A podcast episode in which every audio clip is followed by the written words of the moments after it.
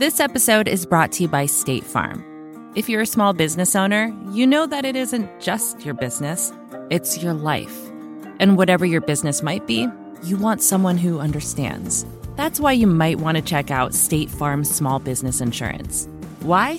Because State Farm agents are small business owners too, living and working in your community. That means they know what it takes to help you personalize your policies for your small business needs. Like a good neighbor, State Farm is there. Talk to your local agent today. Hi, we're Visible. We're the wireless company with nothing to hide. Seriously. Hidden fees? We don't have them. Annual contracts? Not our thing. Great wireless on just one line? Now that's more like it. Get unlimited 5G data powered by Verizon for just $25 a month, taxes and fees included. That's right, 25 a month, every month. Sorry, hidden fees. We're just not that into you. Sometimes the choice is just visible. Switch today at visible.com. Rate with service on the Visible plan. For additional terms and network management practices, see visible.com. I would say almost everything I see is from the left wing, not from the right wing. So what are you- what If are you- look- what are you saying? I'm, I'm willing to do anything. I want to see Well, peace. then do it, sir. Say it. Do it. Say it. Do you want to call him? What do you want to call him? Give me a name. Give me a White name. Go ahead. supremacists Who and would white you like me to condemn? White supremacists and right Proud militia. Boys, stand back and stand by.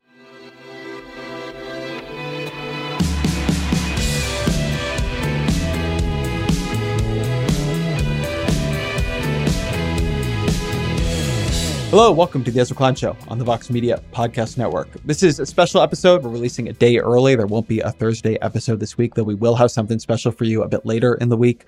But this is a debate episode. Um, I logged on with Matt, uh, Matt Yglesias, my co-host on The Weeds, where this will also be, to talk about what we just saw. I'm talking to you late on Tuesday night.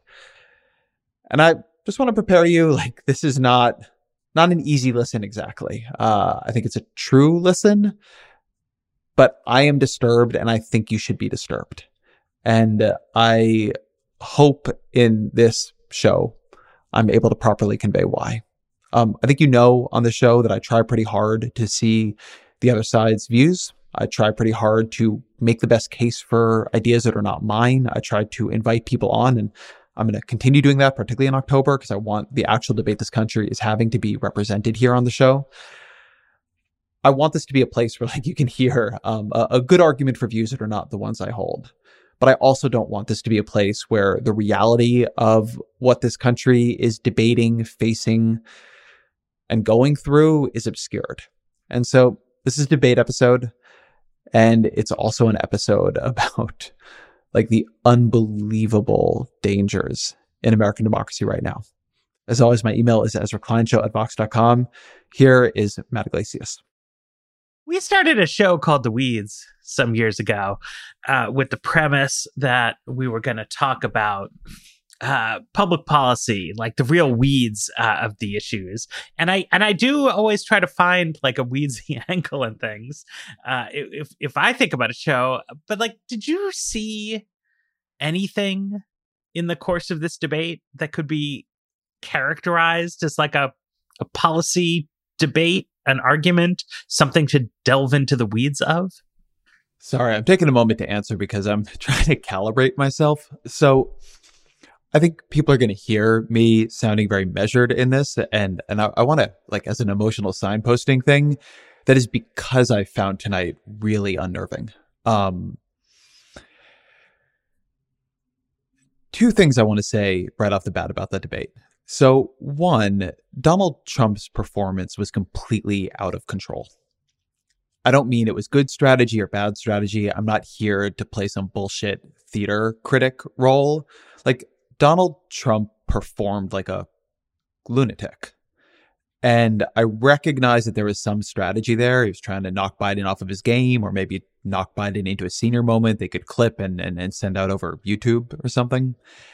But throughout the whole debate, it was just a festival of endless interruptions, endless lying, just not being able to sit still and talk about anything for two seconds. It was a completely emotionally out of control performance.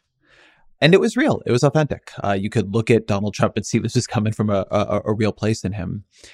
But the, the more substantive point I want to make about it is it was suffused both in terms of the actual things Donald Trump said and then the thing he was doing on a meta level with contempt for American democracy.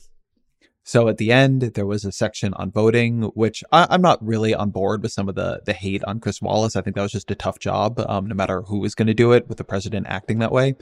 But you should not just serve up on a silver platter an opportunity for Donald Trump to delegitimize election results in advance because he will take it. We've seen that many times in the past with him, and we we know it to be true.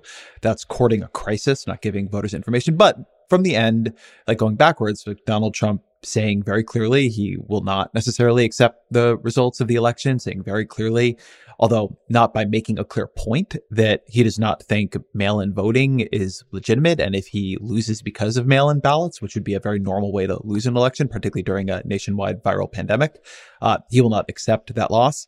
Then just going backwards through the entire thing, just constantly lying about everything during a debate, not standing up there and saying, here are my plans. Like, this is my healthcare plan. This is Joe Biden's healthcare plan. And here's why mine is better. Just lying about everything, saying, I have a comprehensive healthcare plan when I don't.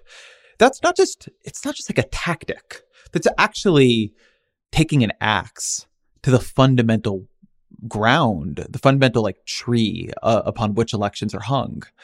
You have to be able to like have a debate about what the two candidates are going to do. And Donald Trump, over and over and over again, just tried to confuse people about what people would do. I mean, there was a moment when Joe Biden was way too tough on crime and he was going to defund the police. You know, Joe Biden he constantly accused Joe Biden of supporting things he doesn't support. I, I, know I've covered politics for two decades now. I know politicians lie and they exaggerate, but this is a difference in kind.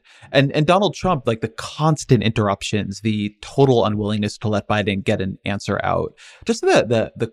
I don't think it was even good strategy. So it's not like what I'm doing here is that I think you know Donald Trump won this debate, but he did it unfairly. Donald Trump lost this debate. He looked like a not just a crazy person, but I think very importantly, like a bad person, like not somebody you would want to entrust the country to. And he's already quite down in the polls. It's not, I think sometimes people have a, like a misleading view of Trump's political magic, but most people did not vote for him in 2016. And even fewer people want to vote for him this time, uh, if you believe the polls. And I think that the, if the pollsters have done a lot of work to to account for errors from 2016. So Trump is down. He needs to win people who currently don't like him. And this was not a performance de- done, designed to do that. But what it was just a performance to do was like light a match um, and like throw it on the gasoline of uh, American politics and American elections because Donald Trump doesn't think he can win. Like he's not here to make a better argument and get elected based on that argument he's here to try to seize power or retain power by any means necessary. And I think one of the really difficult things to do right now for all of us involved in American politics is to say clearly what we saw on that stage tonight and to not let this fall into the normal categories and nomenclature of elections and presidential debates and stratagems and, and so on. Like this was not normal. It was not okay. It was a terrifying, like a genuinely unsettling, terrifying night in American politics where if you imagine working backwards from a terrible crisis that mounts after the election and you showed, you know, future students a video of this night, they'd be like, yeah, I, I definitely see how that came about.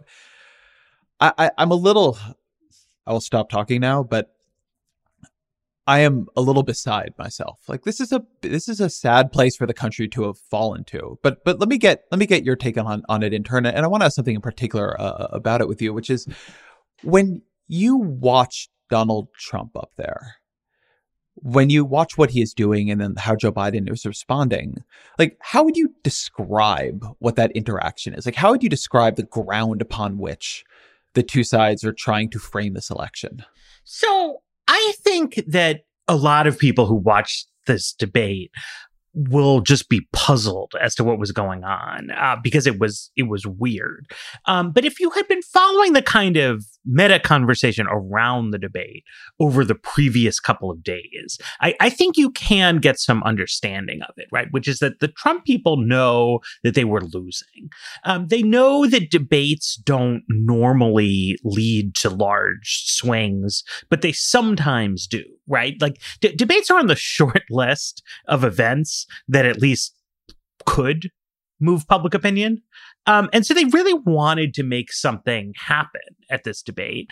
And they were pretty clear in their messaging in the week prior to the debate that they did not think that they were going to win a policy argument with Biden. And you can see they didn't try to. They believed, I mean, they've been saying on and off that Joe Biden is suffering from dementia and that he would be relying on some kind of secret hidden earpiece or performance enhancing drugs.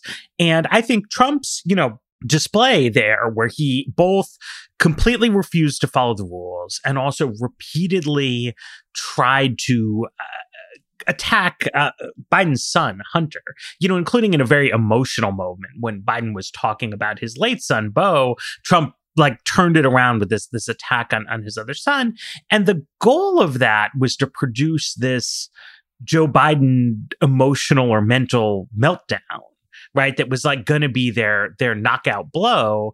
And what happens, you know, when you're down, right, is you you make risky bets, and I think they they placed a risky bet there, right, that this was going to be like uh like something from a television show. You know what I mean? Where like Trump was going to come up there and he was going to throw punches so fast and furious, and Biden would just implode or something. Um, and it didn't happen because their central charge about Biden and his mental acuity is not true. And it's clearly not true. And it's one of these things where you wonder, right? Like, who's BSing whom? Like, they've been saying all this stuff about how Biden won't leave his basement. Uh, they've been saying it for months, even though Biden does keep leaving his basement. And it makes you wonder, you know, did somebody believe it, right? And you know, so on its own terms, I think it's just a tactical gambit that was uh, a little mean spirited and low minded, but it didn't work, right? But it's when you put that because the foundation of it was Trump refusing to follow the rules, which is something that we have seen not just in a debate context, but in the way Trump conducts himself as president. And where it becomes really disturbing is when you add in the moment when Wallace hands him this this softball, like, will you condemn white supremacist groups? And Trump won't do it right? He says like the Proud Boys should stand by and watch or something. Um, and then stand later, back and stand by. Stand back and stand by. And then he goes into this stuff at the end about how voting by mail is fraud and we can't trust the results and you know terrible things are happening in Philadelphia. And you never know, you know, with Trump, any given thing he says, there's 85% chance it's just nonsense. But it leaves you with the 15% chance that a president who does not believe he should be constrained by the rules is going to encourage white supremacist militias to engage in acts of violence to disrupt the voting.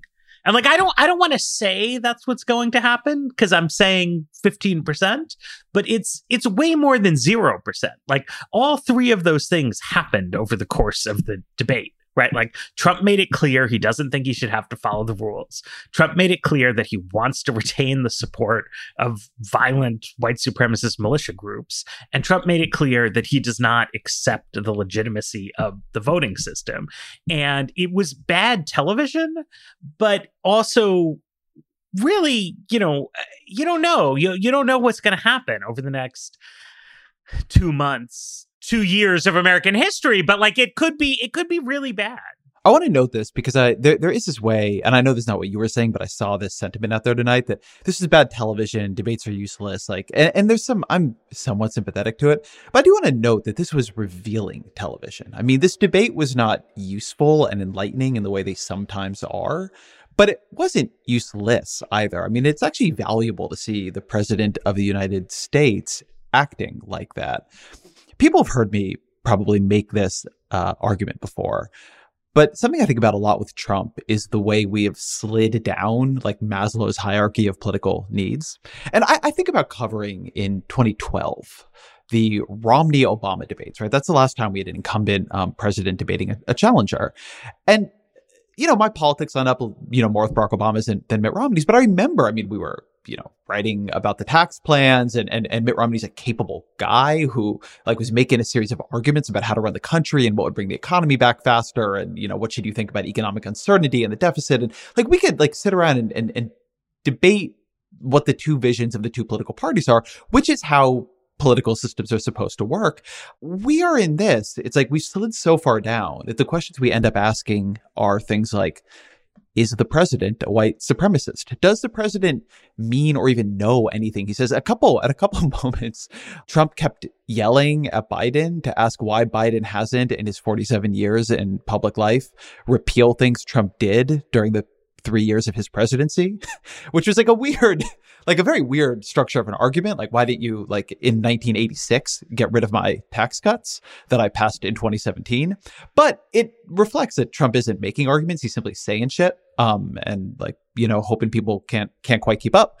But that's an important, I think, thing to watch happening because like Trump is just saying stuff, right? So, like, can you trust anything the president says? Does he even really know what is coming out of his mouth or what he means by it in the moment? Like, what information sources is he using that is either convincing him of things like Biden has dementia or, you know, that all these ballots are being thrown out? Um, at, at every level here, we have been walled off from hopefully, and I don't just mean ideally, I just mean um, in some semi reasonable uh, situation, the questions we'd be asking about these candidates in, by the way, a time of not just national crisis, but global crisis, right? Are they good at running the government? Do they have good plans for what to do about the coronavirus? Like, how do they see the way America should deal with the rising power of China? I mean, there are a million things that are, that, you know, what should we do about climate change that are really here. And every couple of minutes, um, Trump would shut up for a minute and Biden would like open a window to a parallel universe where they were having a normal debate and talk about his climate plan for 62 seconds and then Trump would get back in the game. But we're really low down here. I mean, the things we're having to ask will the president of the United States accept an election in which he loses? Will he potentially, is he sending messages that either are meant to be or are simply interpretable by right wing uh, white supremacist militias to try to disrupt the, like those, the fact that we are reasonably, and I do want to stress, I think we are reasonably asking these questions, interpreting his performance in that way. The fact that Trump just lies through his teeth, says he doesn't, he has a comprehensive healthcare plan when he doesn't, says Roe v. Wade isn't on the ballot when of course like that is like literally what is happening here is Trump is appointing somebody to the court who oppose, as far as we know, opposes the Roe decision. And if they strike that decision down as a 6-3 conservative majority or a 5-4 if they, you know, if they lose Roberts or something. And then that goes to the states, of course, or the, the federal government. That, of course, is on the, like, it's of course on the ballot. Like, that's part of what this election is actually about that level of lying, that level of defiance of the truth, what um, Masha Gessen likes to call the bully lie, the the lie that is not about being fact checked, the lie is about showing that you have the power to say anything you want to say it is a dangerous space for American politics, but that, that puts it too too too lightly in a way. It is a um, mind bending space for American politics because what it basically does is use the norms and language and pageantry of our elections and our political system against itself. It becomes hard sometimes to see what is going on. There are a lot of ways in which I didn't think Biden's performance was amazing. He like, you know, and some things I wish he wouldn't say. And, you, you know, like I, I think Trump more lost this debate than Biden won it but we don't even get to sort of have some of the some of those conversations because we are stuck in this like the country is run by bigoted lunatic situation who's like lying constantly and threatening to to violence if, if he loses the election and our, I don't really think our political structures are up to the challenge of that. I'll say as one more point on this. One thing that was really telling, but would not be obvious to, to everybody tuning in, this was Chris Wallace moderating. I mean, Chris Wallace is the serious journalist on Fox News, and I, I respect him as a journalist. I think he's done good interviews and, and, and good work, and is just a more conservative guy than I am. But he's on Fox News, right? He is a he's fundamentally like a, a sympathetic player um, within the context of American politics to Donald Trump and the Republican Party. He's from a network that has really tried to bend the knee to Donald Trump and, and Trump's Republican Party, and like by the like, Don, like Chris Wallace does not want to get into a fight with Donald Trump at all. By the end of the night, he was just like he was furious. You could just watch him. And that just in a way that was also a helpful telling moment right? It's not just that like donald trump is there annoying liberals. Like donald trump is there enraging chris wallace of fox news so that chris wallace ends up yelling at him. Um and i saw people wishing like chris wallace would somehow cut his mic which he could and have the power to do or or you know not sometimes say gentleman when he meant donald trump. But at some point he was very clear like he said to trump you're the one doing all the interrupting and making this so we can't have a debate. And it was like if you just take Chris Wallace as somehow like a control group that you could watch the reaction against, it was helpful to see like how how like they got the right wing guy to moderate the first debate, and they couldn't even hold him. Like by the end of it, he just couldn't stand Donald Trump either. But here, so here's here's my question for you: is that you know I, I watch some of these things that play out, right? And so the Chris Wallace thing is a great example because Chris Wallace is, you know, more conservative than most journalists. Um, and, and so why he, he gets along with the other people on Fox. And, you know, you saw he had very conservative framing, right? Like to have a like race and the violence in our cities topic is like how conservatives think about these things. But he's a real professional journalist. And so clearly what happened was was that like he he takes pride in his work, right? He wanted to be the moderator of what is remembered as one of the great presidential debates of all time. And it said, I don't really think it's his fault. But the fact is, like, he was the moderator of a shit show. And so he doesn't like that. Like, I've moderated panels, I'm sure you have too. And sometimes they go bad and like it doesn't make you happy as, as a moderator. So he's he's upset at Trump. But the whole essence of Trump's presidency is that the people who matter in the conservative movement don't have that reaction to Trump, right? So, like, when Trump accuses Biden of being too tough on crime, or when Trump claims that Roe v. Wade isn't on the ballot, like, he doesn't get blowback from his base. Right. And if Biden or anyone, if any Democrat just like got up and pretended to actually have the opposite position on the major issues of the day that they have, like progressives would get upset. Right? Like if if Joe Biden denied that he supports Roe v. Wade to try to gain some tactical advantage or just out of confusion, like Planned Parenthood and NARAL would be losing their shit. And the conservative coalition seems to me to have to be different in the level that like they look at all this maniacal behavior from Trump and they don't necessarily love it, but they feel confident, right? That like he's their guy, that they want him to win, that they spend money on it, that they, you know, shield him from congressional investigations, all, all this kind of stuff. And, and I wonder, you know, as the sort of polarization guy, like what do you make of that? Like, what gives the right in America so much confidence that like more of this is really what they want? So I wouldn't frame it as confidence. So I had uh, Lee Drutman on the show on the Ezra Klein show the other day, and he's the author of a great book called "Breaking the Two Party Doom Loop." Uh, I think it is, but it's about the ways in which America's two party political system and our like fundamental voting structures, which create it, create a situation in which polarization gets much, much, much worse. And and one of the the reasons it is, and, and I know Matt, you've done a lot of writing on proportional representation, but one of the reasons is that with only two parties, everything becomes zero sum and people, particularly when the parties become ideologically sorted the way they have uh, and demographically sorted the way they have, there's nowhere for them to go. So I, I do a lot of reporting with Republicans and I think a lot of them do not want Donald Trump running the party. I think a lot of them wish any number of other people were doing it, from Mike Pence to Marco Rubio to Ted Cruz to Josh. I mean, you got all, all kinds of folks there. There are some who love him. I mean, there's no doubt about that either. But but there are a lot who don't.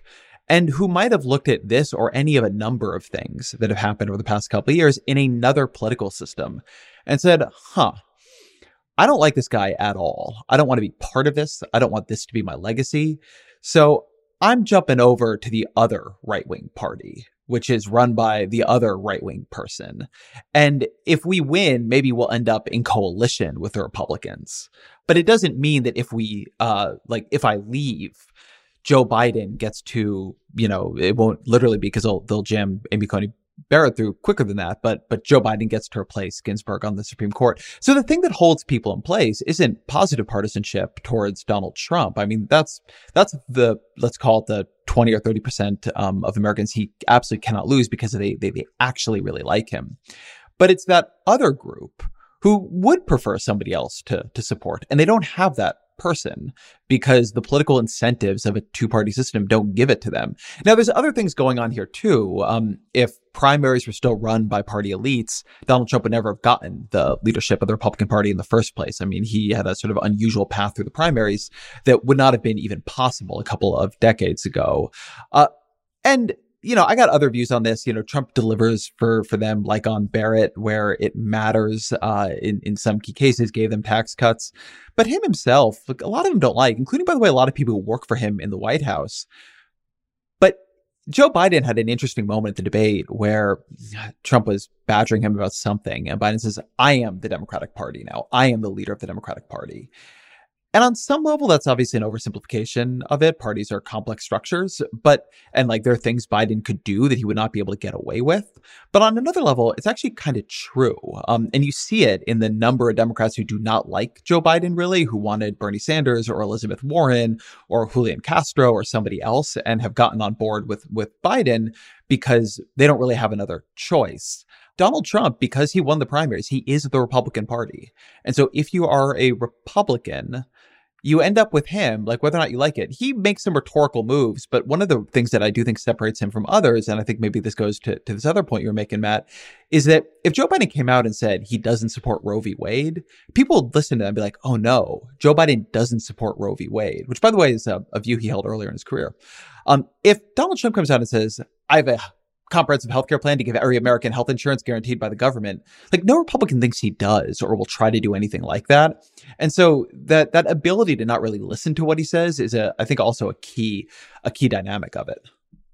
Yeah, I mean it's just it's part of what makes these things so shapeless. Like I thought Biden had a strong moment you know when trump was was yelling about hunter at some point and he did one of his like look direct to the camera things and he says like trump doesn't want to talk about you you know um and then like if biden was getting like an a instead of a b plus debate he would have then really quickly rattled off like 11 things that joe biden wants to do for you uh but but he didn't right? So he was never able to quite turn the debate to the fact that like he has ideas and Trump's things are fake.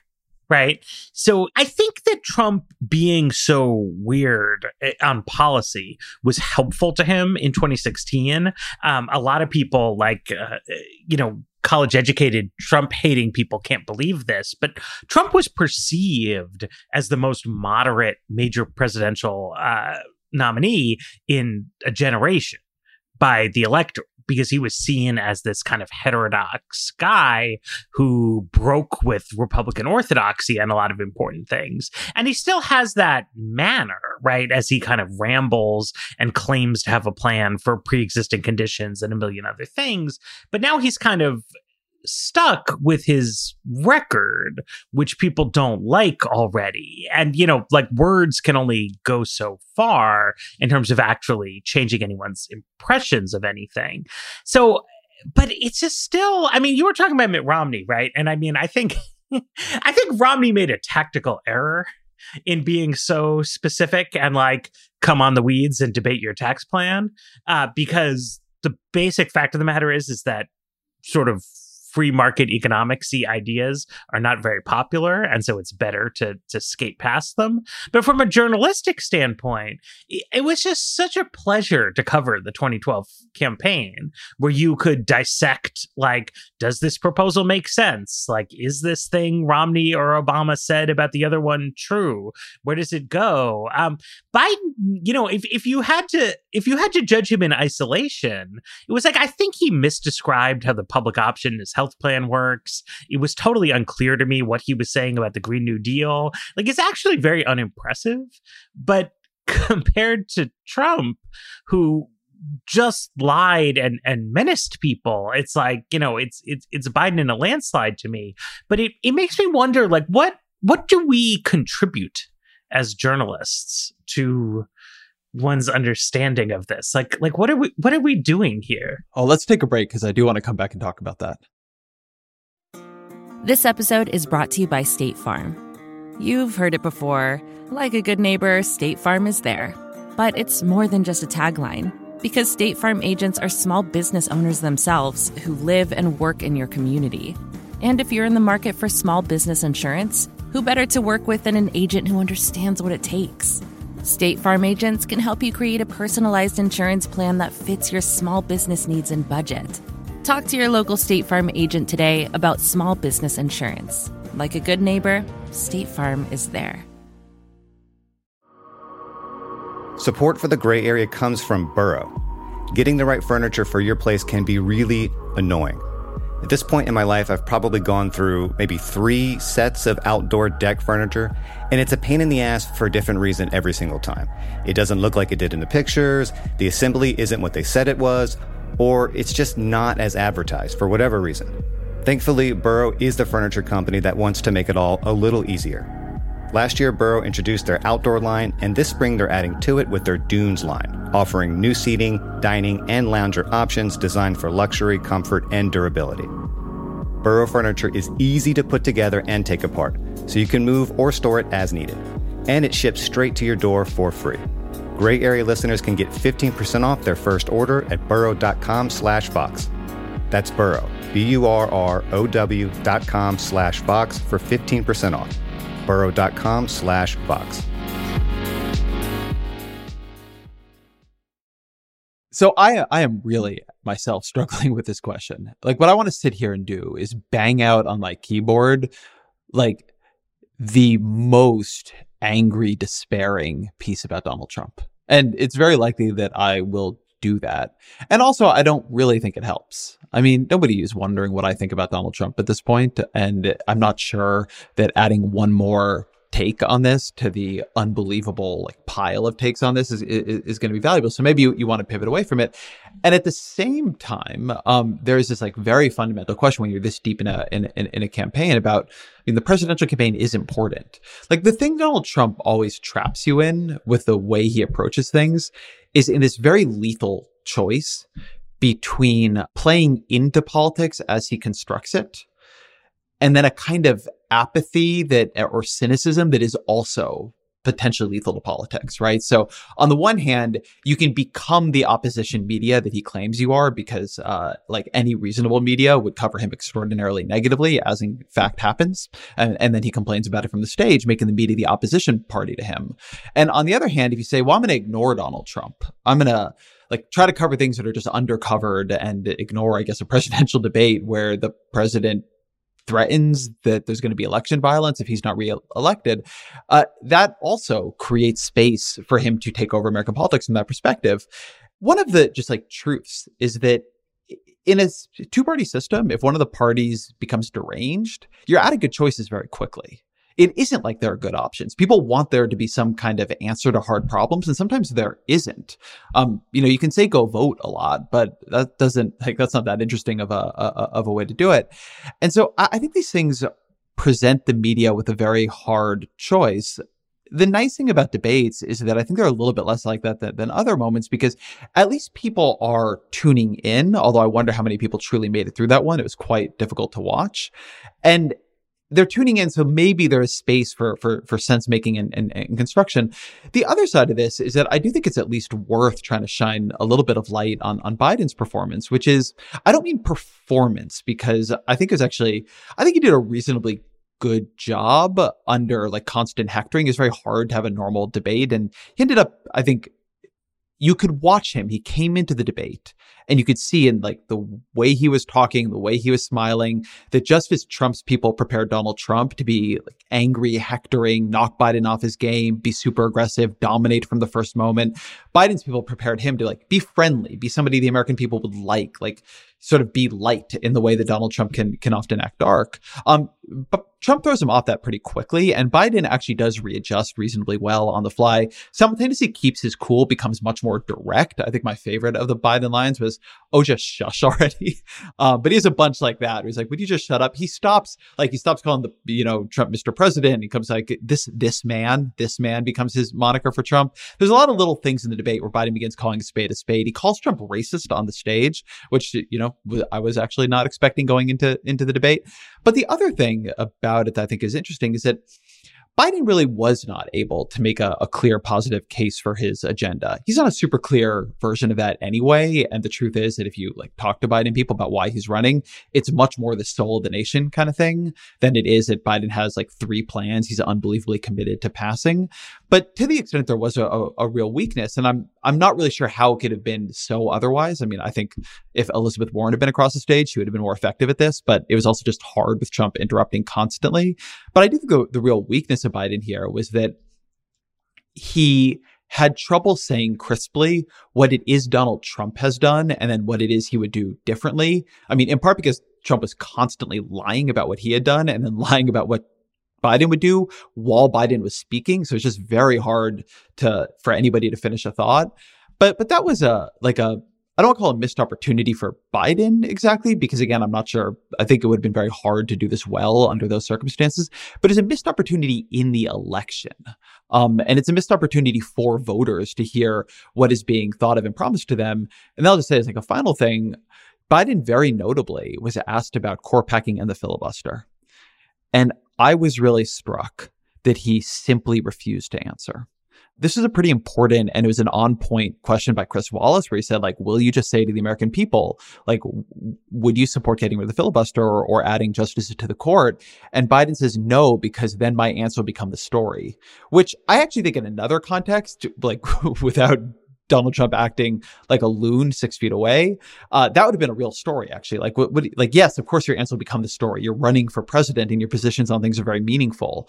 But that is also a move for Joe Biden, who I think at another, there are lots of things Joe Biden disavowed in that debate. He disavowed defunding the police. He disavowed supporting the Green New Deal. He disavowed getting rid of private health insurance. And he notably and very, very specifically did not disavow getting rid of the filibuster and, and adding justices to the court, which the more I think about it was the more like in many ways his most important and surprising answer of the night. Yeah, I mean, I, I agree with that. It's I mean, it's hard to know what to make of Biden. I think, as we've talked about a number of times, right? I mean, he's he's not just old, which he is, but like he's from another era of American politics that makes him good at politics on one level. He comes from a time when there was much more elasticity in the electorate and where what you said and did had a much bigger impact on voting. And so he won elections in Delaware in uh, the 1972 cycle, the 1978 cycle, and the 1984 cycle. And those were two years that the Republican presidential candidate carried Delaware hard- handily, and then a terrible midterms for, for Democrats. And and Biden like did it, like real politics. And he has a good job of like hewing to popular stances. He's not afraid. You know, Trump kept saying, like, oh, you'll never disavow this popular, unpopular left wing thing because then, you know, like the left owns you. But like the left doesn't own Biden. He he won the primary. He's very comfortable. He he knows what he wants to say. It's it's all really solid. But it does make me wonder like how ready is he for a politics in which post Trump like things are different, but they're not that different, you know? And I don't feel like he, he doesn't articulate really what the conflict in American politics is about, it seems to me. He's good at doing sort of takes about Donald Trump that sort of shape people's people's view of, of the narrow situation. But the, everything you were recounting before about polarization, right? The things that make conservatives line up behind Trump. Biden doesn't quite express like what those are, like what the what the social forces in conflict are and what it is he would conceivably do in this post filibuster world or this court packing world? Like what like like what's biden all about? What is the transformation that conservatives fear that makes them willing to do all this illegal stuff to try to bring him down? It's something i always liked about both warren and bernie is that they seem to me to have a very clear diagnosis of like what's what's going on in america and so many other Democrats, including Biden, I feel like they get they get fuzzy in it, you know, or they will make it out to be that other leaders in the Republican Party are somehow being cowardly right? That like they're they're just like afraid to stand up to trump and and do the right thing. When i think the truth you know is as you've explained and you know people can explain it in more pejorative ways or or kinder ways but like one way or another it's like there's people out there who like they really want abortion to be illegal. They really want the corporate tax rate to be low. They really don't want there to be regulation of pollution.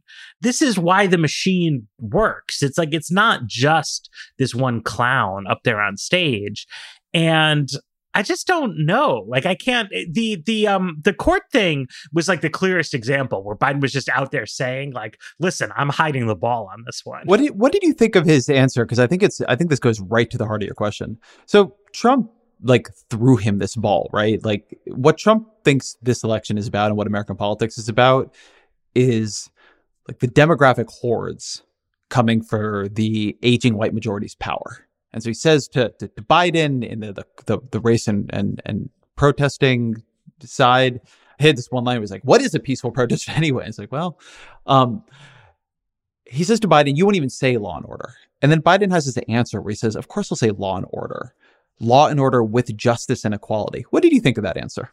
I mean, that seemed good to me. That seemed like a good, a good kind of answer. Although again, it felt to me like a missed opportunity to mention like that Donald Trump seems to be doing tax fraud. Yeah, sure.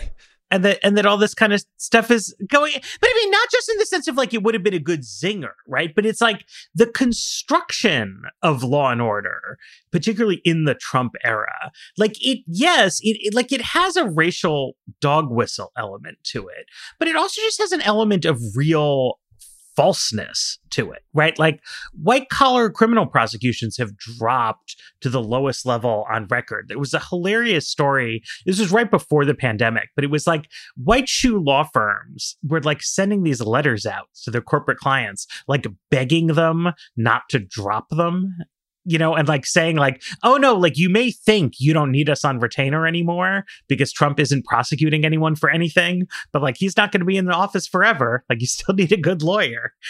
And to me, that's such a telling thing about like what's actually happening in America and why at the kind of higher points for Trump, you know, it's like Uh, Tim Cook, the CEO of Apple, did this like totally embarrassing dog and pony show with the president a few months ago, where he went to a factory that Apple's been running in Texas for years. And Trump was like, See, they just opened up this factory because of my tax bill. And Cook is up there and he's like, Yeah, that's right, Mr. President.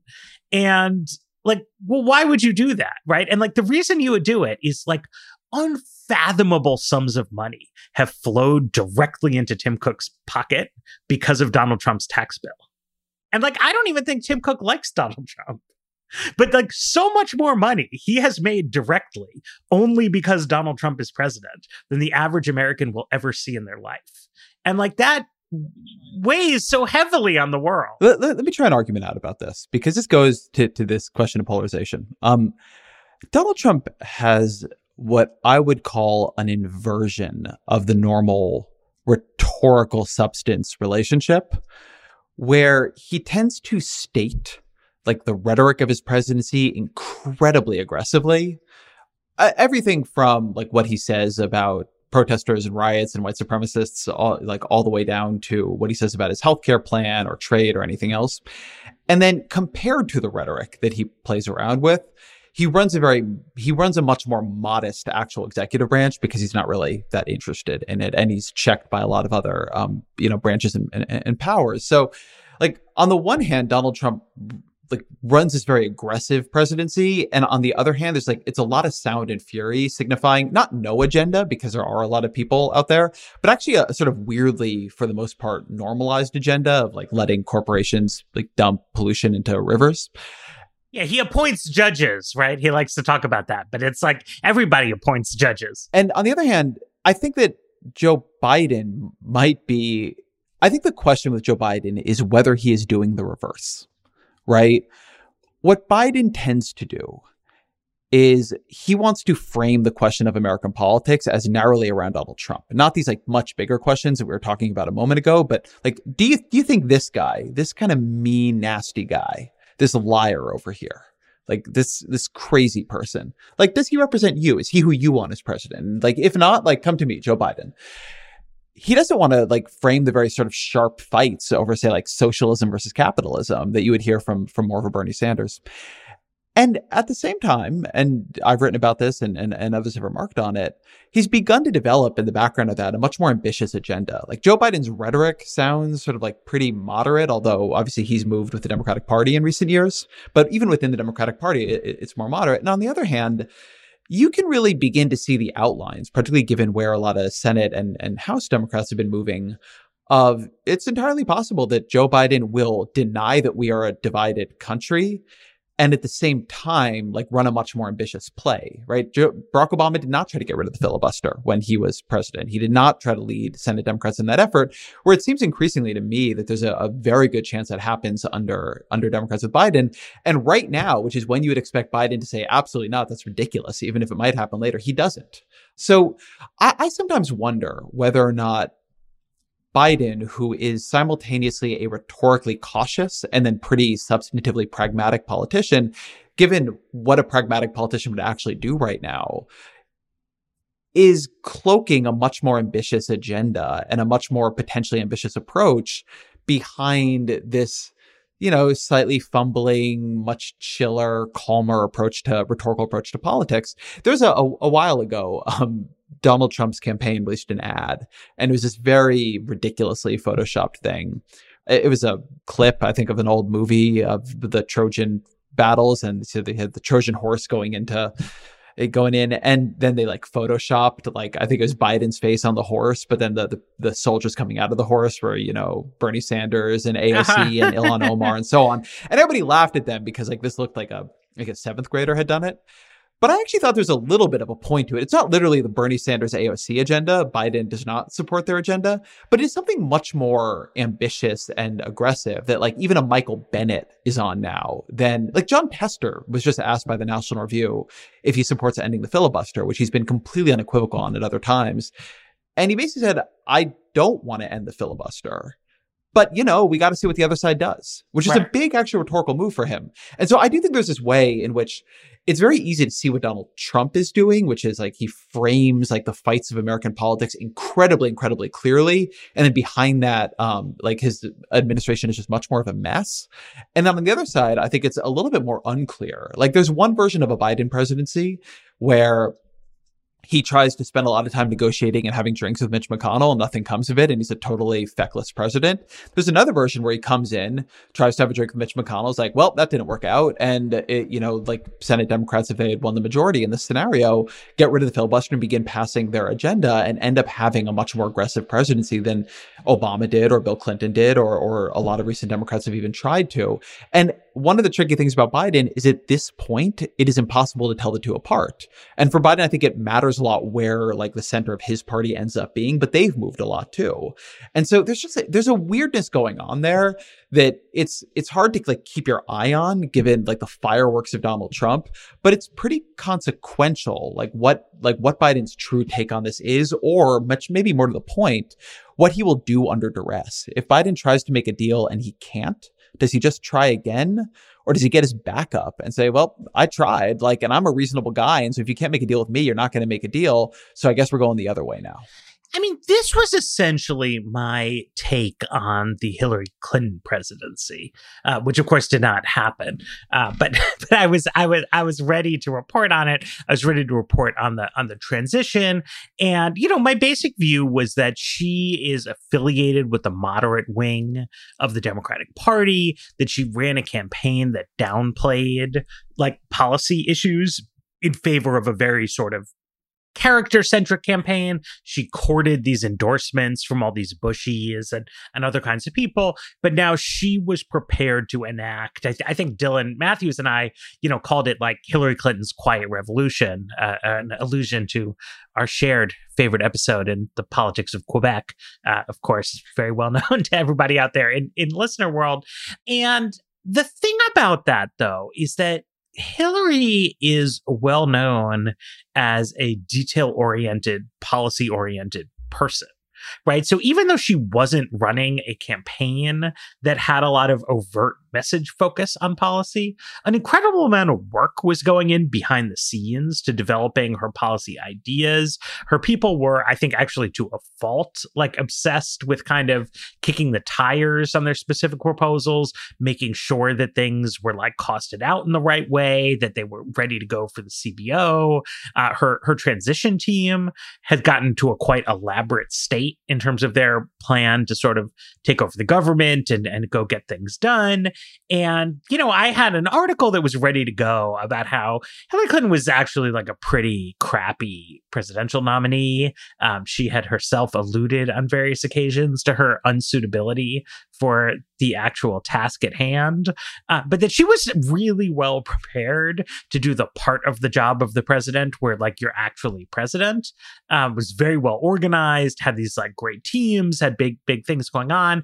And Biden, I just don't know. Like, I literally, you know, I've been in DC for like forever now, and I I didn't know Biden as well as I knew almost any of the other people who were in the Democratic field in 2020, and he has not engaged a ton with the press over the course of this campaign. His policy operation has often felt a little bit um, of an afterthought in a campaign that, you know, not just like their message wasn't really about policy, but like actually their campaign was not really about policy. It was about electability, it was about nostalgia for Obama. Now it's about um, his tremendous empathy, right? I mean, he really demonstrates that like Donald Trump on an emotional and intellectual level doesn't take the pandemic seriously. Whereas Joe Biden has suffered loss, is in touch with other people, cares a lot about you. He's like dug in on this.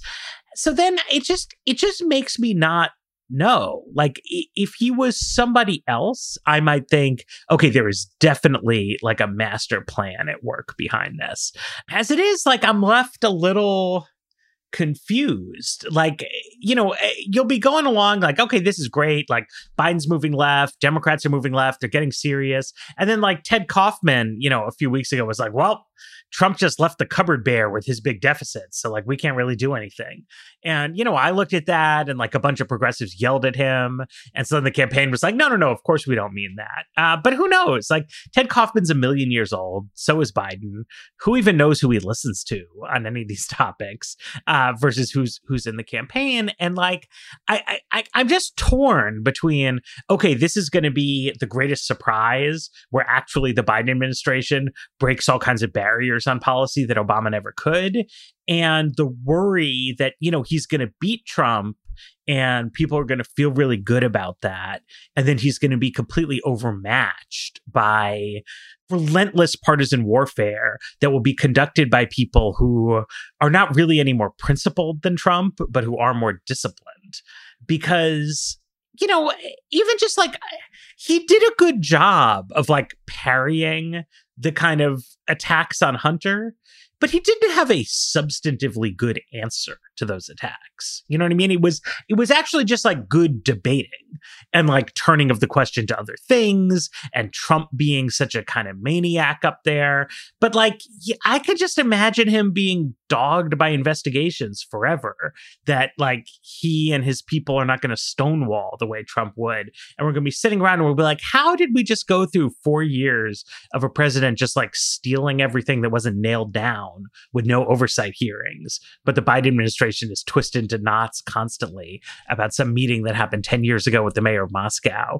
And like, I don't, I, I, just I don't I've never fundamentally developed that kind of like supreme confidence in Biden's operation as a as a governing entity. Um, every week that goes by that he's still beating Trump badly, I like I, I guess I have to raise my estimation of them. They're obviously doing a lot right, but like I don't know. What's your like what's what's your take? Like do you do, do you feel like you you know Joe Biden? Let's take a break and then I'll I'll tell you if I know Joe.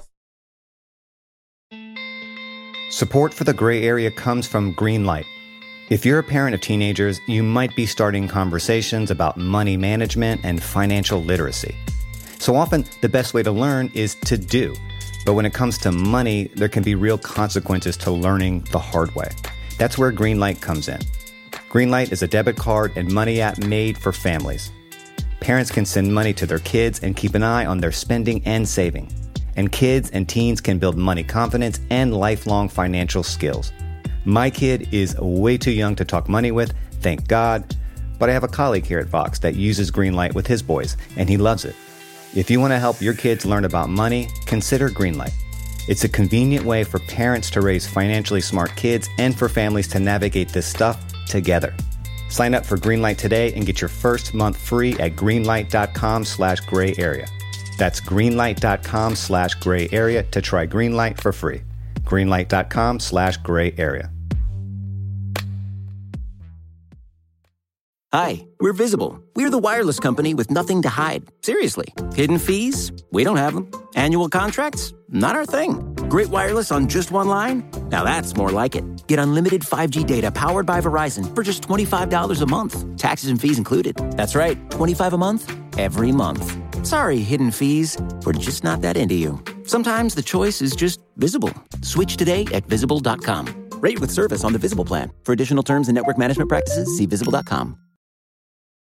So, a bit like you, I've had the experience of I know a lot of the folks running for president. I've I've been on calls and stuff with Joe Biden. I don't feel that he is as predictable as other presidents, but I feel like it has taken me some time, but I actually feel like I have an understanding of him, which he's a he's a party politician. And so I think looking for a Joe Biden core is a mistake. And usually when people hear that in politics, they, they, they, they think something very specific because we fetishize authenticity in American politics and, and sincerity. It's like, well, like there's this old line from Bill Clinton, like people vote for somebody strong and wrong over somebody weak and right. Um, and, and Joe Biden like likes to like sound strong when he says stuff. Uh, but Joe Biden flips around a lot. And he flips around because he's a politician who thinks actually an important part of American politics is figuring out where the voters are and where your party is and where like the zone of agreement where you can get something done is and being there. And so Biden, and this actually I, think is true about Kamala Harris too. We talked about this in, in the episode after she was uh, named vice president. It, like Biden believes in politics. And so I don't think the right question to ask with Joe Biden is where is Joe Biden on the deficit? I've asked people on the campaign that, and what I have heard is three days a week, Joe Biden wakes up thinking he needs to be FDR, and three days a week, Joe Biden wakes up worrying about the deficit, and the seventh day, nobody quite knows. It changes week to week, and it depends on what's going on. And so the question of what do like key members of the Democratic Party, like what does the House Ways and Means chairman think about the deficit, which in this case is Richard Neal, and he worries a lot about the deficit. And I think it's somebody who progressives should worry a little bit about uh, how much power he has over progressive priorities. And on the other hand, in in the Senate, uh, I think Ron Wyden, who I think also cares about deficits, but he's gonna he's in line to become finance chair if they take back the Senate. And I think he's moved a lot over the years, and his his agenda has gotten a lot more ambitious. And he, along with Bennet, is responsible for that $600 UI boost. It helped a ton of people. And so I think these things really matter. Like where these kinds of players are is really going to have a lot to do with where Joe Biden is they're going to try to figure out what is possible. And what is possible is going to like Joe Biden he pings what is possible by like one where he thinks the electorate is, which, as you say, given how he's performed so far, he's had a pretty good read on it. And then secondarily, um, where his own party is, where which I think he understands is going to be the key, the key negotiating structure. So like that's one thing. But I do want to say one other thing uh, bef- before we like hit the end. Is just I want to talk about some of the people not on the stage, which is I do not want to let this episode pass by and not say that every Republican politician and like party elite in that broad definition watching Donald Trump week after week, month after month, year after year, watching him not uh, condemn white supremacy on that stage, watching him just act nuts on that stage, watching him lie constantly on that stage, watching him mislead the American people on that stage, watching him uh, suggest uh, over and over and over again during this election that he would not abide by the results. So a bunch of them recently did release statements saying in different ways, like, no, there will be an election on election day, and then like somebody will win that election and they will take office. In one of these, like, they didn't name Donald Trump as a person they were smacking down there, but they were kind of maybe smacking him down. Like, they are the ones who are responsible. And you could watch Chris Wallace there again as this sort of Republican control group. Like, you know perfectly well, Chris Wallace, like, if he votes, voted for Mitt Romney over Barack Obama. Like, you know perfectly well, Chris Wallace like voted for John McCain over Barack Obama. Like Chris Wallace is a Republican. He's a conservative guy. Like that's why he's on Fox News. And you could watch him just like the disgust with how Donald Trump was acting was radiating off of him. Like, I don't think Chris Wallace is going to walk into a ballot box and like vote for Donald Trump. Meanwhile, on Twitter, Laura Ingraham, Chris Wallace's colleague on Fox News, is saying, "Oh, so Joe Biden just gets to interrupt with impunity." I mean, it's like the most ridiculous thing you could ever imagine. Like, uh, like it's not that Joe Biden never interrupted, but what a tenth, a twentieth, a hundredth the way uh, Donald Trump was. And Wallace at some point had to call that out. He's like, "You guys, like, we need to stop this, Mr. President." Mr. Pre- and Trump said, "Like, well, Biden, well, he's interrupting too." And, and Wallace, like, did, clearly did not want to be in this position. He said, "Yeah, but a lot less than you are, sir." And so usually you and I argue different, the opposite versions of this, and I'm the structuralist, and you you always make the point correctly that people have moral responsibilities. But we are in this mess in American politics because the Republican Party, in fact, is full of craven cowards who have been willing to make a devil's bargain over and over and over again. And like I have written a thousand times on what the logic of that bargain is, and it doesn't make it not a devil's bargain. Like it doesn't make them not culpable in something horrible and in something dangerous. And like maybe they all skate through it. Maybe what happens is that Donald Trump just botches this enough with hundreds of thousands of Americans dead from the coronavirus and a million other disasters in his wake that he loses Florida and Ohio early in the night on election night. And that's that. Like, there's no room for him to contest the election. And so in the end, they supported him. They got their judges. They got their tax cuts. He's gone. Joe Biden's in. And they get to say, you know what? Like, net, net, like, kind of glad I did that and like nothing goes down um and like they're never called to account for what they did. And maybe like maybe this story goes in a much darker direction. And like maybe maybe you really do have murders from the proud boys like in the aftermath of the election. And we know what this looks like. Like we have seen this in dozens, hundreds of other countries across history. Like this has been warned, you know, like you can go back to our founding documents. All these people claim to revere the founders and claim to read the Federalist Papers and the warnings against demagogues were pretty clear. And like what the Electoral College was for was pretty clear. And all these Republican elites who will watch this and be like, oh, I didn't really get to see the debate yet, so I don't have a comment on it. Or, you know, the president says a lot of stuff, but you look at his record on judges and, and it's disgusting. And there is at some point, at like some base level, like there needs to be some uh, loyalty to the American experiment where you're willing to take the hit. I mean, parties, you know, there there were ways the party could have dumped Trump, but of course they didn't feel like they had the power to do that and probably didn't have the votes to do that. But but at some point you just you can't it can't all be worth leveraging. And like I just I get why people do it and I get why these decisions are hard to make and I get you don't want to lose your elections and I get it. Like I do. Um like I, I see I see the bargain. And they should hang their fucking heads in shame. Because that man should not be on the stage. And there should be no chance he is president in 2021. And he should not be president now. And it is their endless enabling of him that makes it so he is and so he might be in the future and that has left America unprotected from this. And like whatever happens here, like I think that is like the key thing. Like we are unprotected. You can see how easily this could flip. You could see how easily like this could all go up in flames. And the reason is, is that we don't think of our structure because it's not our constitution as political parties. But political parties are the key actors at this point in our political structure. And if they are not both going to be responsible, then there is a massive, massive failure mode built into the American political system. And like the road to it is right through the Republican Party now. And like they are all there on the bus, cheering when they need to be and silent when they need to be actually standing up. And it's just, it's disgusting. Like it is like disgusting. I thought the um excerpt of the uh, so so Peter Baker and Susan Glasser have this new biography out about uh, James Baker, who was one of the most important figures in, in Republican Party politics over the years. He was Treasury Secretary and then Secretary of State and George H.W. Bush's campaign manager twice.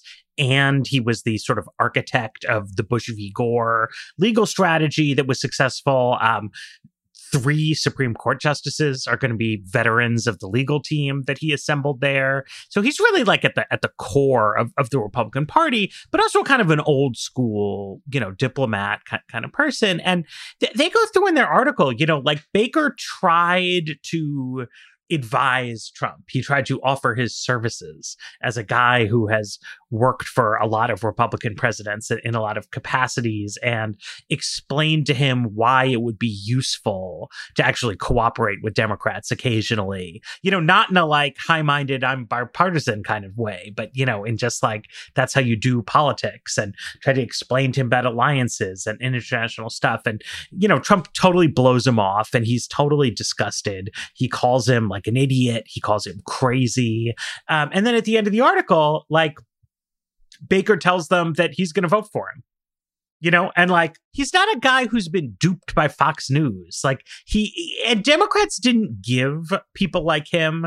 I think a lot of people like him really wanted Democrats to nominate Bernie Sanders because that would give them the excuse that they were looking for, right? That Trump was this bulwark against socialism.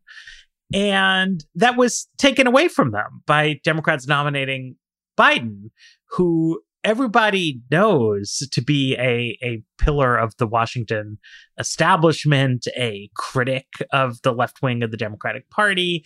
And so they now have no reason that they can really offer as to like why it's worth running call it a 10% chance that like American democracy is completely pulverized by by Trump over opposition to Biden. They they have nothing to say for themselves, and yet they're really out there. You know, not just look, people are in tough electoral positions, but you know, uh, Pat Roberts, Lamar Alexander, Mike Enzi are all retiring from the Senate at the end of this year. They're all prosperous men. They are all in their late seventies or early eighties. They don't really need another job.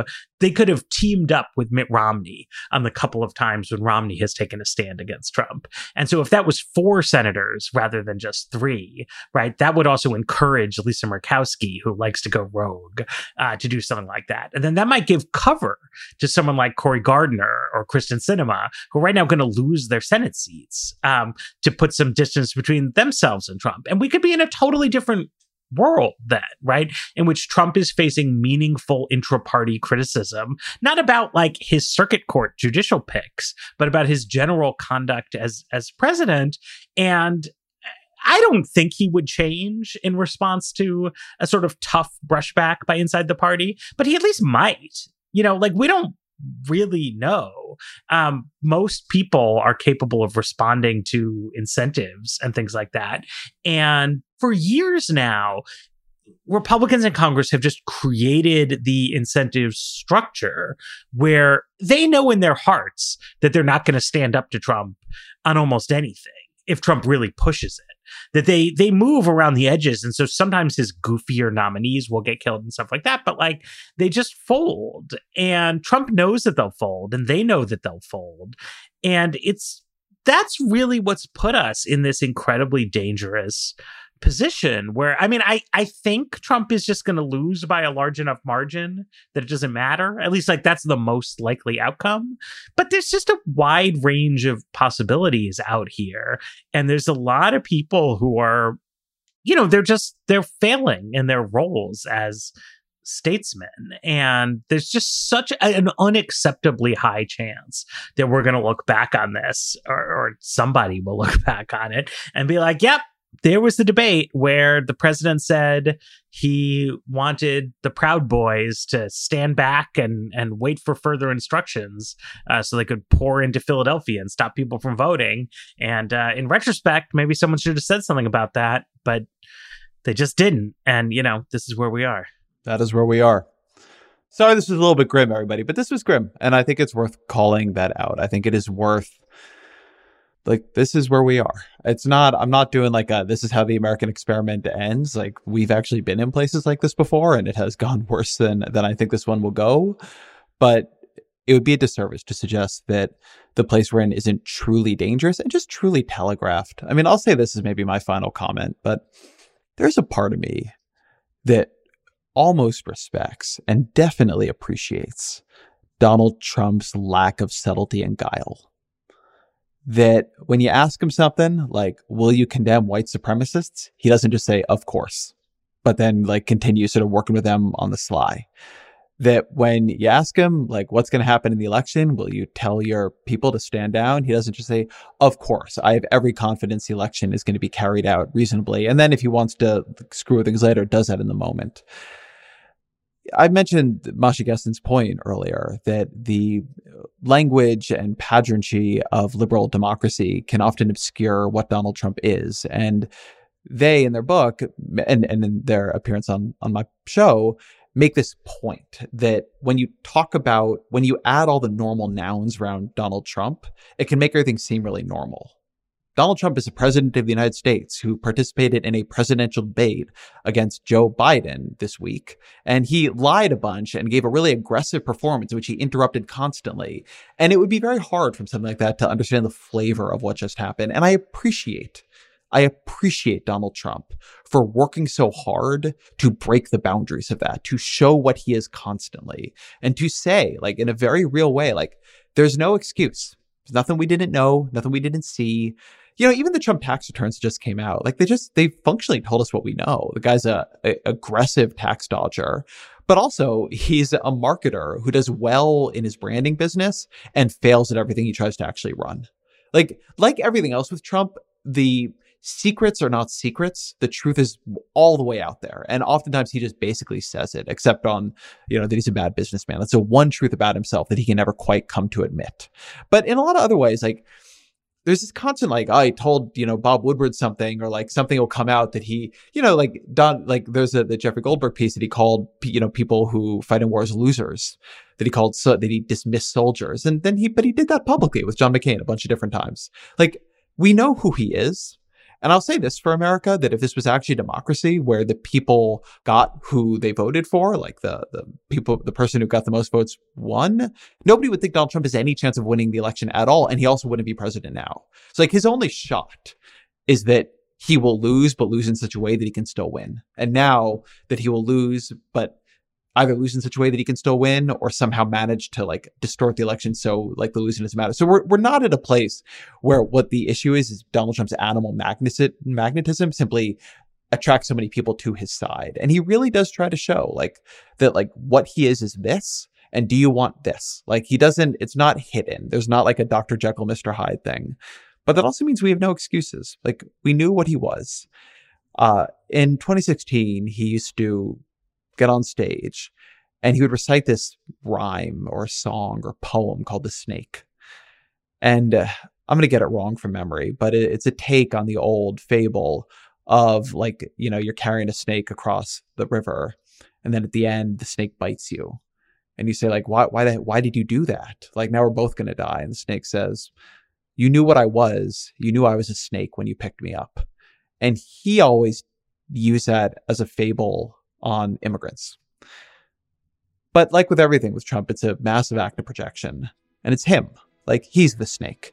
And we knew what he was when we picked him up. And he never tires of reminding us of what he is. It's like we have plenty of information now. Now we just have to use it. And unfortunately, because of the structure of our system, use it in such numbers that it actually matters. Thank you to Matt for being on the show. Uh, thank you to Jeffrey Geld for producing, to Roge Karma for researching, the Ezra Klein Vox Media podcast production.